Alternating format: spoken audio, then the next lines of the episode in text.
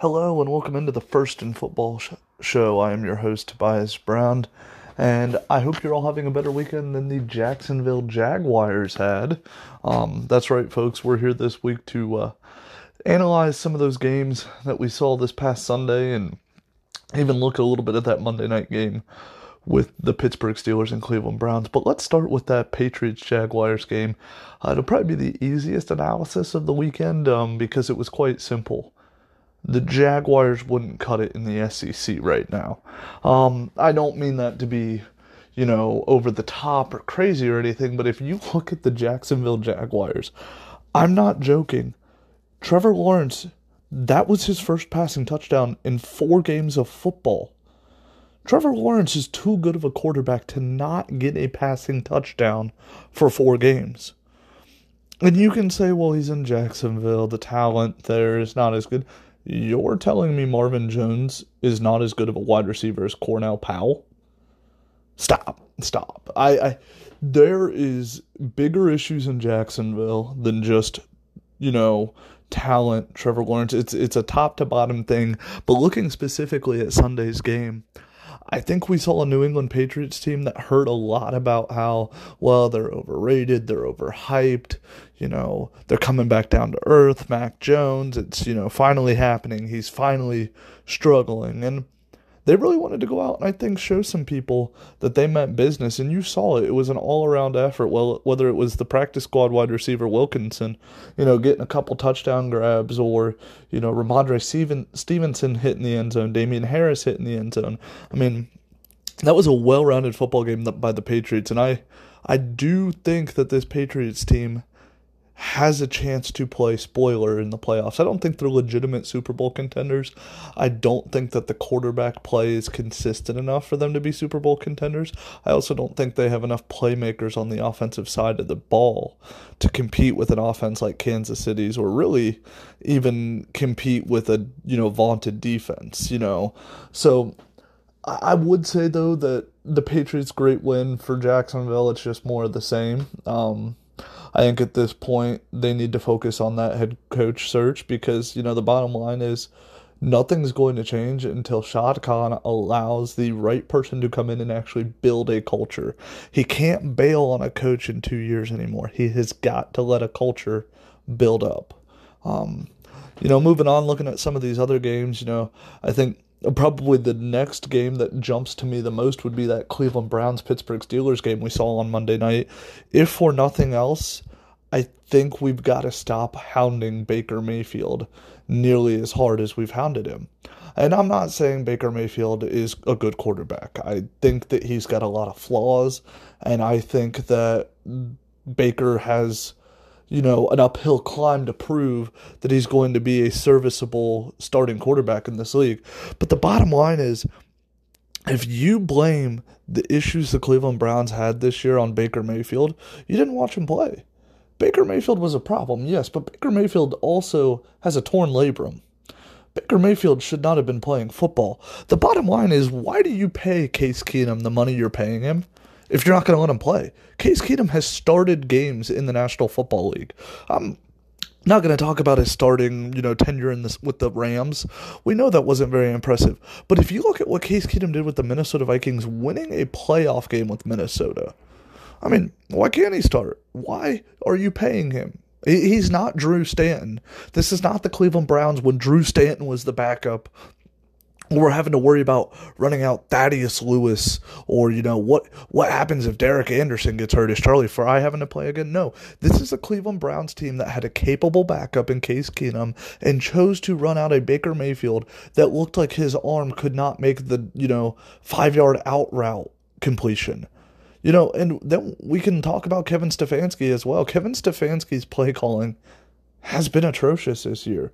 You know, the one thing that made the Browns so difficult last year was Kevin Stefanski really rolled the dice. He was aggressive in his play calling, he was dynamic in his play calling. This year, Kevin Stefanski, when his team needed to be aggressive, they needed to be dynamic. He, he really became, he kind of, you know, almost went like a turtle into the turtle shell and just, you know, got real conservative with the play calling. We saw it week one in Kansas City, and we saw it again, you know, last night. That offense just could not get going, you know. And I know a lot of people are going to say, well, do you think a healthy Baker makes a difference next year? I'm not sure a healthy Baker makes the difference next year because guess what? There are other issues that that Browns team is going to have to address in order to even be remotely successful, in my opinion. Yeah, you can say they've got talent on the defensive side of the football, but I still think there's some glaring holes there, and it starts with the middle of the defensive line. You know, I think Myles Garrett and Jadeveon Clowney are a nice edge rush tandem. But what do you have in the center of that D line that's going to invoke fear? I know they drafted Tommy Togiai, you know, in the middle rounds this past year, and I, you know, thought Tommy was a fine player as a Buckeye fan myself. I obviously root for Togiai to be successful in the NFL. But if you think Tommy Togiai is going to set the tone in the middle of your defense, I mean, I hate to tell you, you're going to be, you know, sadly mistaken. And the bottom line is Malik Jackson. He's not the same D tackle he was in Jacksonville. He's not even close. Um, he's on the downward end of his career. Really think the Browns need to find a run stopping defensive tackle because Najee Harris went for 180 yards on your defense. And Najee, Aaron's, Najee Harris went for 180 yards on your defense with an offensive line that if three of those five starters are starting for Pittsburgh next year, we've got problems. The other thing that I think Cleveland needs to worry about is, you know, what are, what are we doing what is the identity of that defense? That defense has a lot of high round picks in that secondary, whether it's Denzel Ward, Grant Delpit, um, obviously Greg Newsome was their first round pick this past year. They spent big money to go get John Johnson and Troy Hill, but it didn't really come together this year. And I guess where I worry about the Cleveland Browns is is did they bring in a lot of names and it's not gelling? You know, if you look at where the Browns spent money and it's paid off, it's that offensive line. That is the one unit that I think the Cleveland Browns have to feel confident in. You know, Jedrick Wills, he's not the best tackle that came out of that class. Obviously, Tristan Wirfs has been head and shoulders above Jedrick Wills, but Jedrick Wills has fit in nicely. Um, anybody who doesn't like Joel Bitonio, J.C. Tretter, and Wyatt Teller as your guard center guard combo is just not watching football. That's one of the best guard center guard tandems in football. Um, and Jack Conklin, when healthy, still one of the best right tackles in football. It's just Jack Conklin hasn't been healthy. However, the Cleveland Browns do have James Hudson, you know, rookie tackle out of the University of Cincinnati, who definitely struggled this year and you could say you know turn on the film from this monday night game against pittsburgh and he got absolutely eaten alive by tj watt but the bottom line is he's a rookie going against TJ Watt. I've watched seasoned veterans get absolutely walloped by TJ Watt this year, so I'm not going to hold that against James Hudson. But the offensive line is really the only place I think I feel confident in if I'm the Cleveland Browns. Um, I think Jarvis, still Jarvis, still great receiver. But what's after Jarvis? Anthony Schwartz, you thought he was going to be the track star speed threat on offense. He's not really you know, shown me enough to make me feel like his spot is, you know, a dynamic weapon in this offense. Obviously, I love Rashard Higgins. I think Rashard Higgins could be a talented wide receiver. I just don't think that Cleveland knows what to do with him. You know, at least not smart. You know, Donovan Peoples Jones to me was already what Anthony Schwartz was supposed to be. That's why I questioned the Schwartz pick exponentially when they drafted him. I, I mean, it made no sense to me at the time. Watching it play out, it still makes very little sense to me. And I think the other thing that Cleveland fans are going to have to talk about is that tight end position. You know, you've got a tight end room that really, their three tight ends, if you stack them up against the other three tight end rooms, you know, I mean, you look at Austin Hooper, David Njoku, and Harrison Bryant. That's a great tight end room. But the bottom line is, I truly believe Austin Hooper's overpaid, and I truly believe that the Cleveland Browns are going to have to make have to make a decision on if he's earning that contract. The other issue I have is I just I really don't know what the Browns do as far as depth. I thought they had more depth on their roster than they apparently have, um, and it was apparent last night. But you know, not to take anything away from the Pittsburgh Steelers, the bottom line is the Pittsburgh Steelers are going into Week 18 with a shot to make the playoffs. And if you would have told me that at the beginning of the year, I know they beat Buffalo beat Week One, but if you watched them play that Buffalo Bills team Week One, and you would have told me that the Pittsburgh Steelers would be in Week 18 needing a little bit of help, but with a you know shot to make the playoffs. Obviously, Jacksonville's got to be Indy for that shot to become reality. But I would have doubted you. Ex- I mean, there's no way. I mean, Big Ben all year has looked like a shell of himself. Big Ben's not looked athletic. He's not looked mobile. He's not been able to escape a pocket. And the bottom line is, he's not even had a pocket to throw in because his offensive line play has been terrible all year.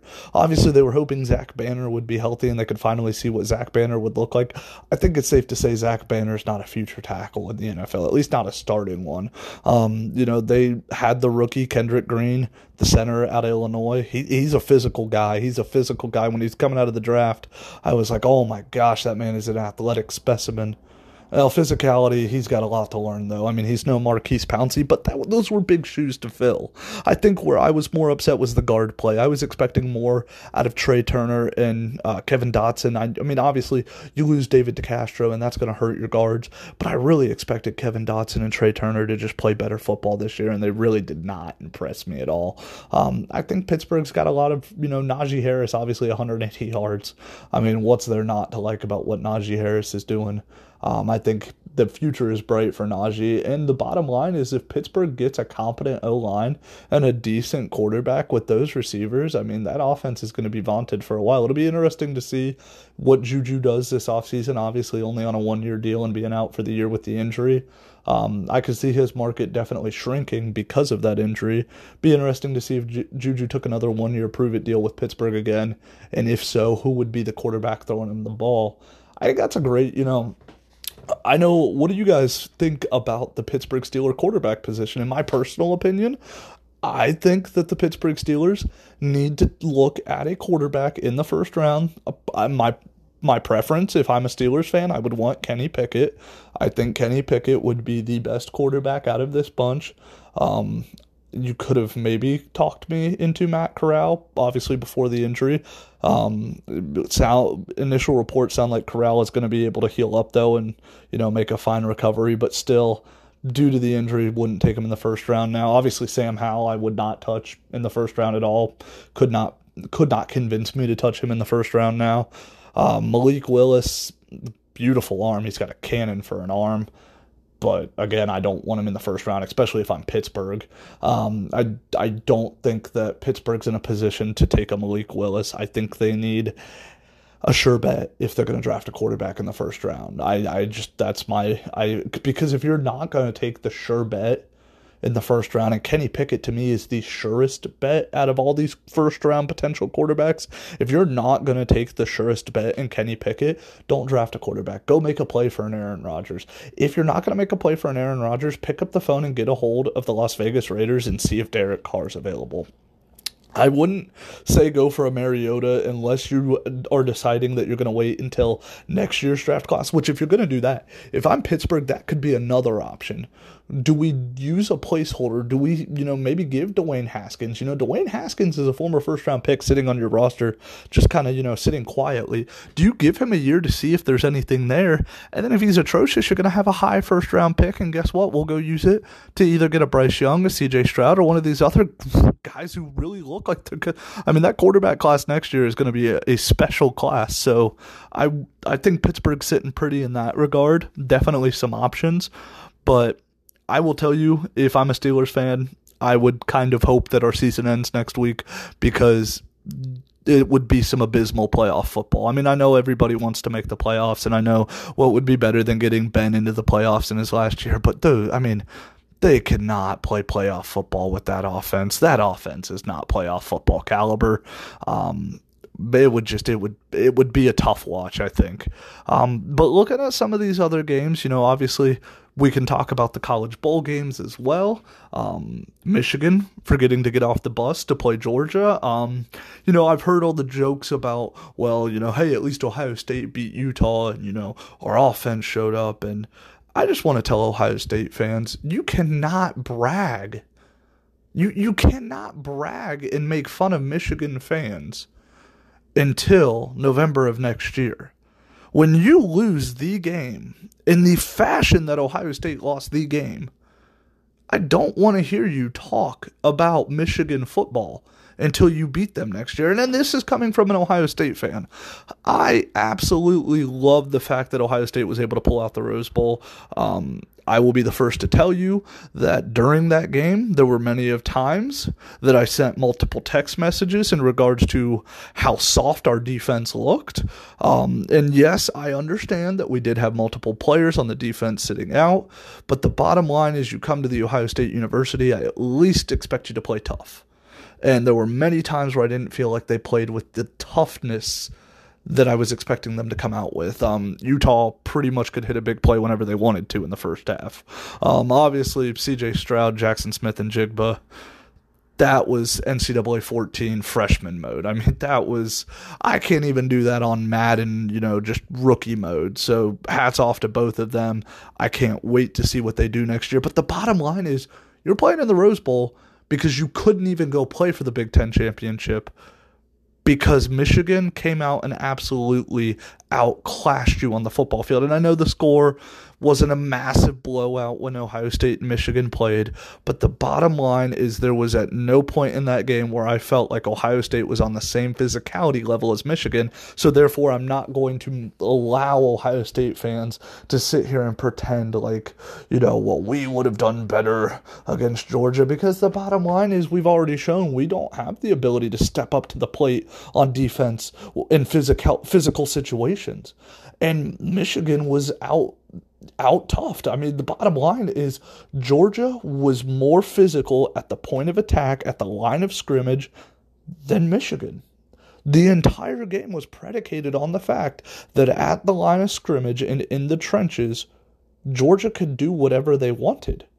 And if we think, as Ohio State fans, that we would have fared better, I don't know what games we were watching this year so obviously, you know, Georgia, Alabama, that's going to be your national championship. And I've also heard a lot of people complaining about, well, it's an all SEC national championship. This is what the committee wanted. They wanted the all SEC. They set it up this way. No, the committee gave you what everybody wanted. Everybody wanted Cincinnati in the college football playoff. Everybody said it's a crime. It would be atrocious if Cincinnati didn't make the college football playoff. So what the committee gave you, they gave you Cincinnati in the college football playoff. And you know what, to Cincinnati's credit? They played tough. I mean, it was the third quarter, only down 10 against Alabama. The issue was Cincinnati could not score. Cincinnati could not score. Alabama's defense might have been a little bit, you might have been able to move a little bit. I was expecting Desmond Ridder to be able to do a little more. Again, this is why I say, is Desmond Ridder really a first round pick? Alabama's got a lot of first round picks on their defense, and Desmond Ridder really could not do a whole lot.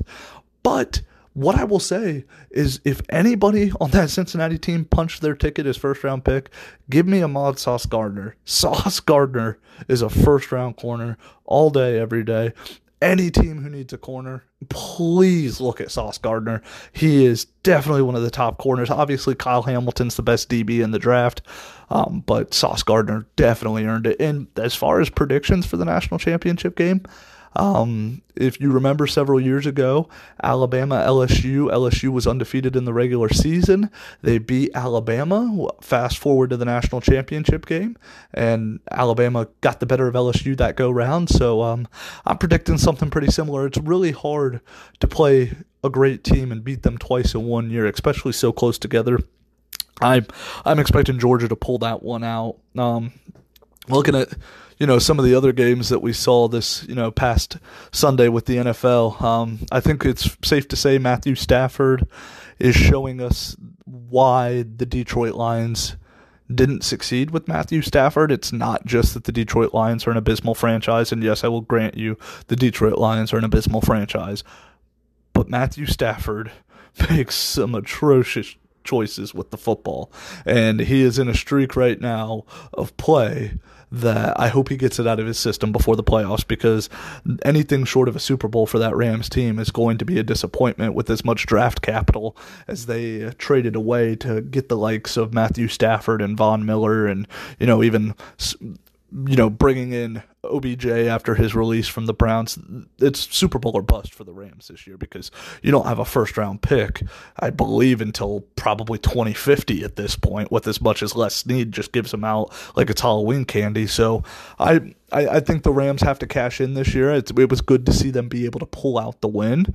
Um, you know, a win's a win in the NFL. And so you can say, well, they barely beat the Ravens with Tyler Huntley. And here's what I will say I think Tyler Huntley has proven that he's not just your average backup in the NFL. The one thing Tyler Huntley brings that I think if you ask a lot of defensive coaches, they'll tell you is Tyler Huntley's speed is just out of this world. Tyler Huntley's ability to run with the football. I've listened to numerous players say uh, when the Ravens and the Browns matched up and Tyler Huntley had to play, the numerous Browns defenders said he may be faster than eight. He may be faster than Lamar Jackson.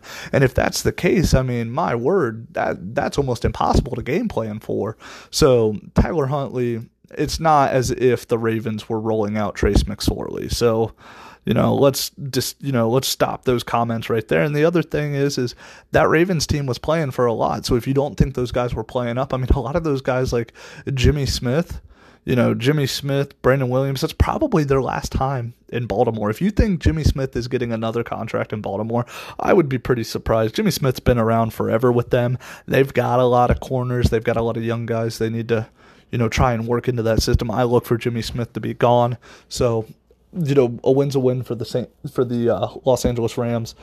Um, I I would probably say the game the the game of the weekend was that Bengals Chiefs game. If you watch the Bengals Chiefs game, that you know the Chiefs came out early lead, looked like the Bengals defense was not going to be able to stop the Chiefs Chiefs offense. It looked like Patrick Mahomes was going to pretty much get everything he wanted in the passing game in the early going, and that this was going to be a rout. Um, obviously Joe Burrow and Ja'Marr Chase. I mean, that's that's just a that's an unfair combination, and it, they've definitely shown that what they did in college at LSU just translates into the NFL. It's beautiful to watch. But I think that Bengals defense deserves a lot of credit. In the second half, you know, you got to remember the Chiefs had, I believe it was 28 first half points. And in the second half, the Bengals hold them to less than two touchdowns. I mean, the Bengals defense in the second half really bowed up, really came to play, and it's a credit. The Bengals finally this offseason spent some money and brought real football players in. They brought in Mike Hilton, they brought in Trey Hendrickson, they brought in Larry Ogunjobi. They already had Jessie Bates there. They go and get an Eli Apple. They made that defense competitive. It's not a joke anymore. That defense is not the worst defense in football anymore. There's legitimate guys. The one area that I think the Bengals, you know, and everybody's saying, well, anybody who said the Bengals should have taken, you know, Penei Sewell over Ja'Marr Chase, what a what a goober you were. Well, guess what, Ja'Marr. Ja'Marr Chase is amazing. I would have taken Ja'Marr Chase over Penei Sewell. I think the Bengals made the right draft choice, and it's paid off. It has more than definitely paid off. But the reason fans were clamoring for Penei Sewell and for a left tackle in general is because Joe Burrow is still the most sacked quarterback in the NFL. He has still been sacked over 45 times this year. And that O line is atrocious. You know, I think it would be okay if you know they they did they came back in the second round and they drafted a lineman, but they drafted Jackson Carman. Jackson Carman was not moving the needle, and anybody who had watched Jackson Carman play knew that he was not going to move the needle day one. He may get there at some point. Obviously, it's too early to tell. Usually, linemen don't hit the ground running in the NFL, so he's got time to develop.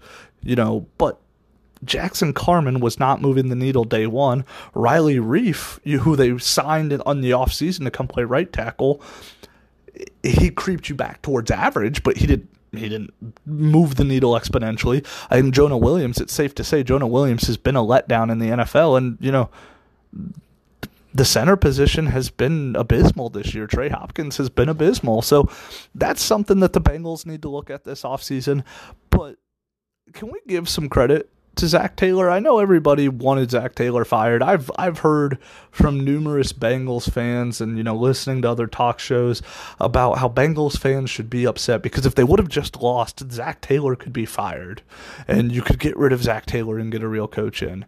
And I I don't I mean I'm gonna question some of his decision making there at the end of the game. Um, definitely got bailed out some with, by some penalties by that Chief secondary. Um the Chiefs definitely helped the Bengals win that game, but the bottom line is Zac Taylor, eh, he's done it. He did what needed to be done, and that was he took a team that was projected to win roughly five games at the beginning of the season and made them AFC North champions. And you can say that this AFC North was the most, you know, un- indecisive AFC North division in a long time. You know, the Browns couldn't get their act together. The Ravens were without Lamar Jackson for numerous games. Pittsburgh Steelers were running out, you know, a senior citizen version of Ben Roethlisberger. But the bottom line is the Bengals got it done. Hats off to Zac Taylor and those guys. Um, I truly believe the Bengals have a chance to go win a couple playoff games. Depending on how week 18 goes and what those seedings end up looking like, I, hey, the Bengals have made a believer out of me. I'm not saying they're Super Bowl contenders, but I'm not saying really anybody in that AFC is a true Super Bowl contender aside from Kansas City when they want to be. So hats off to the Bengals, and you know let's talk about that Jets and Buccaneers game. Um, obviously the uh, main focus was Antonio Brown's debacle on the sideline, and um, I don't know if he was doing his best Magic Mike impersonation or if he truly was too injured to go back into the game. But, you know, whatever it is, I, I hope Antonio Brown gets the help he needs. Um, clearly, there is something going on that's deeper than football. Um, I'm not going to speculate on it. I'm not going to, you know, pontificate on what it could be. All I'm going to say is I hope Antonio Brown gets the help he needs, and you know, it it some things are bigger than football. Um, so hope he gets the help he needs. But talking about the football game, are the Jets going to jet? Is that the the you know, for years living in Northeast Ohio, I always heard the Browns will be the Browns, but wow, how do you feel if you're a Jets fan? How do you feel? I mean, you weren't expected to be in the game, so you probably went into the game expecting it to look something like that New England Jacksonville game.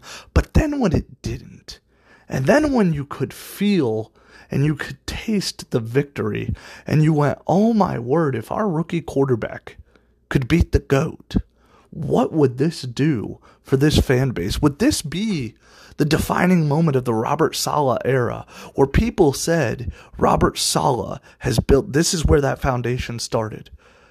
And then the Jets defense did what the Jets defense does best, and Tom Brady did what Tom Brady does best. Um, Tom Brady, greatest quarterback to ever play the game, absolutely dissected an abysmal defense. And if if the Jets franchise can be summed up in one clip, I watched a clip after the game and everyone talked about what a consummate pro Tom Brady is for doing this. I laughed. Uh, Jets rookie DB Eccles, I his first name is escaping me, but he was able to intercept Tom Brady in that game, and he was so elated to get that interception, which he should be because guess what? If I tried to intercept Tom Brady, I'd tear all two of my ACLs and maybe even a third one, and I don't even have three ACLs, but Eccles gets the pick on Brady. After the game, Eccles takes that ball out to midfield to greet Brady and asks Brady to sign it, and Brady signs it for him.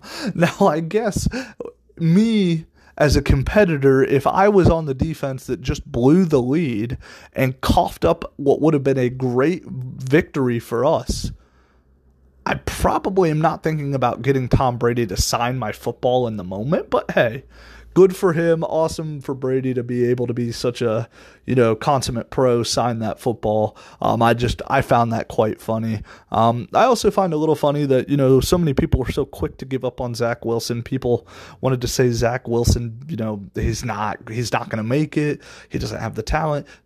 Zach Wilson is, he's a very polarizing quarterback.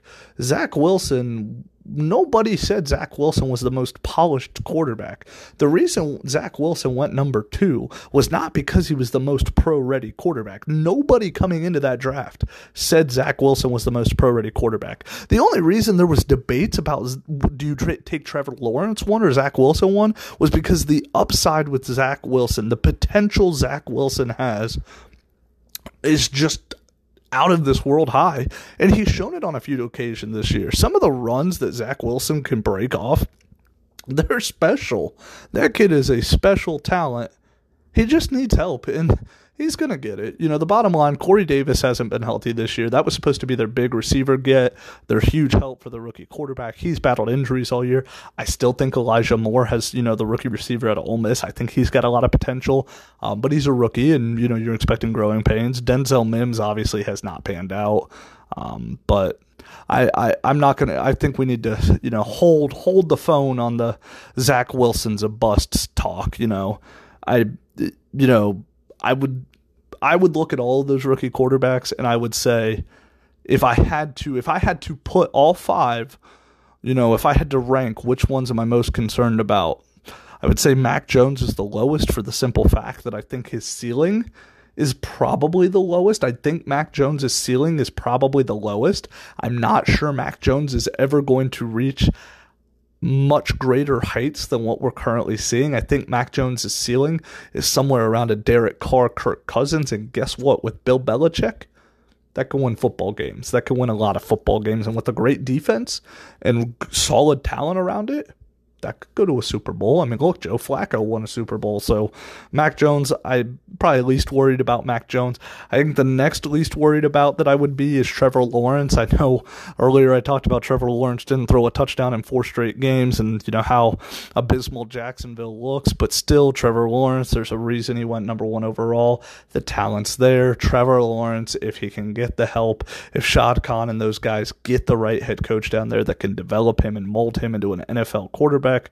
I'm probably second least worried about Trevor Lawrence. Um, third, I would say Zach Wilson. Um, I would say Zach Wilson. And the reason I would say Zach Wilson is, like I said, that ability, the talent that's there, the potential that's there it's so enticing, and you've seen glimpses of it now that he's gotten healthy. And I truly think some of that Mike White mania, seeing Mike White come out and play the way Mike White did and beat the Cincinnati Bengals, and you're hearing, well, should they even put Zach Wilson back in? Should they stick with Mike White? I, that's as a competitor, I think that helped get Zach Wilson going a little bit more. Um, and I'm, I, I have to imagine having a backup that knows football, has been around the game, has been to a Super Bowl, has won a Super Bowl like Joe Flacco. Um, I have I have to imagine Joe Flacco has done more for Zach Wilson's game than having Mike White and Josh Johnson as your backup. You know, so I I Zach Wilson would be next. After that, I would I would have to say that I would go with Trey Lance because Trey Lance hasn't sh- Trey Lance hasn't done anything to show me that I need to be worried. I mean, about the only worry I have is what's going on that Jimmy Garoppolo is still starting. I know the 49ers are in position to make the playoffs. Um, but they're gonna they're gonna squeak into the playoffs. They're not gonna make it you know beautifully. They they didn't win the division. They weren't even the second best team in their division. They were the third best team in probably the best division in football. I'll give you that. But they were the third best team by a large amount. The Cardinals and Rams were significantly better than the 49ers this year. And the bottom line is Jimmy Garoppolo's looked at times it, Jimmy Garoppolo has been pretty tough to watch this year. So I'm I'm a little surprised that Kyle Shanahan didn't want to get his uh, toy out there, get Trey Lance out there because I think Kyle Shanahan and Trey Lance can be pretty special. I think Kyle Shanahan showed you when he had Matt Ryan um, that Kyle Shanahan is one of the brightest offensive minds in football, and I think with Trey Lance and with Trey Lance's ability, that offense could be pretty special. Um, I am the most worried about Justin Fields, and that's not to say that I think Justin Fields is going to be bad. That's not to say I think Justin Fields will be a bust. But if there's a quarterback out of those five that's going to be a bust, I would say it would be Justin Fields. And it is because, not because, you know, Matt Nagy and will the Bears fire Matt Nagy? I think Matt Nagy's gone. I think Ryan Pace, for that matter, is probably gone as GM. I'm most worried about the fact that one, he's going to go through a coaching change in year two, and that can be difficult. I don't like the idea of my rookie quarterback having to go and learn a whole new system in year two now. So I don't like that idea. But also, the big knock that I had on Justin Fields coming out of Ohio State is he holds the football too long. He's really slow in his reads, um, and he he's back there way too long before he gets rid of the football. And Justin Fields this year, he's held the football for over three seconds a drop. That is absurd. That is way too long, and we've seen it. We've seen it. He has he he doesn't have a good offensive line. We all know that. I, I said it at the beginning of the year. I'm not sure what the Chicago Bears were thinking when they got rid of both Charles Leno Jr. and Bobby Massie, and then to say, well, we're going to do that, but here's what we'll give you, Justin. We'll give you Teven Jenkins, the guy who's got the back of the 50 year old construction worker. We'll give you him to protect your blind side. Not really sure what the Bears were thinking there, but the bottom line is that's the line you got to work with, Justin, and you got to be able to make the reads quicker than what he's making them. Um, so that's who I would be the most worried with. But, you know, those were the big games that we saw. Um, just kind of to give you guys a little insight on what you know the first and football podcast is going to be like mondays we're going to break down what we saw you know, Mondays and Tuesdays, depending on how the week looks. It'll either be a Monday, you know, reaction or a Tuesday reaction pod where we're going to break down what we saw and, you know, just kind of mash it up, talk about what we think. Um, obviously, you know, my opinions are my opinions. They're a hundred percent not going to be right, but you know what? That's why we're here for them. And then Wednesday's pod is always going to be kind of a fun little interactory pod where I'm gonna I'm gonna call it the worst hot takes in football. Um, I'm gonna give you some hot takes and I'm obviously I'm gonna back them up. I'm not just gonna be I'm not gonna I'm not gonna skip Bayless it, where I'm gonna come out and say, hey, I tell you what, Hall of Fame quarterback Ryan Leaf should have gone over Peyton Manning still. I'm not going to give that bad of a take, but I, I am going to give some hot takes and I'm going to back them up and uh, you'll ha- you guys will have to let me know if uh, my hot takes are, you know, smoldering out, if it's a dying fire, if I may have been onto something here and then Fridays are going to be our preview pod. They're going to we're going to look ahead to the weekend's games. Um, obviously college football is coming to an end, but we'll still look ahead. And then I've got some stuff planned through the off season as well for you guys. Obviously, some uh, we'll look to the draft and look at all the draft stuff. We'll have to keep our eyes on the transfer transfer portal. I know we didn't really get to touch on the Caleb Williams news. Um, I'm to hold off touching on that. Um, I I want to wait and see. To, you know, I know he said he's still potentially going to go back to Oklahoma. I don't think there's a chance he goes back to Oklahoma with Dillon Gabriel um, flipping from UCLA to Oklahoma. I think that ensures that Caleb Williams will move on. And really, you know, I know I've I've heard a lot of people say this is ruining the game of college football, and I'll touch on that a little bit real quick. Here's the thing. Here is the thing. Caleb Williams does not owe the University of Oklahoma four years. He doesn't. Because if Caleb Williams owes the University of Oklahoma four years, then Lincoln Riley needed to stay for the entire duration of the contract he signed. And the bottom line was Lincoln Riley was not only able to get out of that contract by having USC, you know, go through his buyout, but he was able to not coach the entire season. He was able to leave before the season was over, take several coaches from that coaching staff before the season was over, and bolt causing Oklahoma to have to bring in an interim coach from the outside. Bob Stoops had to leave the booth to go coach them in the bowl game. So, no, Caleb Williams does not owe the University of Oklahoma anything. He does not.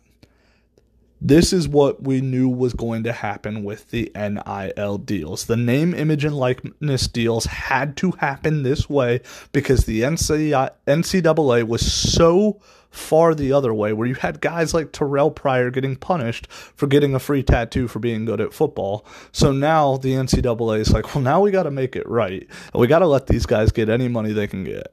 And because of that, you're going to see this pop up more. Now, it's not been confirmed that Caleb Williams is shopping himself for better NIL deals, but if he is, hats off to him. And if he can get a great one, hats off to him. You know what? The bottom line is college football is the only sport where a man because that's what these that's what these guys are. They are grown men. They are 18 years old. And at 18 years old, you're considered a man by, you know, this country's standards. You know, you're old enough to be charged with a felony. You're old enough to serve in the military.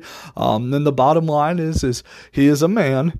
And it, college football is the only sport where we tell men hey, you know what? You you shouldn't get to profit off your abilities, and I'm I'm happy for a guy like Caleb Williams. Um, uh, obviously, I'm I'm hoping he stays away from the SEC. I've you know I've heard some speculation about could LSU be on there. I just saw you know UCLA was an option as well. Um, I don't think he'll leave Oklahoma to go to UCLA. I just I wouldn't understand that from a Caleb Williams standpoint. I know Chip Kelly's there, but in my opinion, um, that that would just make no sense to me. If you're leaving Oklahoma, it's to go to a school like an LSU. Um, I think that has to be probably LSU. Obviously, Notre Dame could be an option, but it's got to be one of those bigger schools, um, in my opinion. But that that's kind of the gist of the pod. Um, I'm gonna wrap it up by saying, guys, I'm really excited to you know get into this with you guys, share the thoughts, you know, and just really build a community and talk. Um,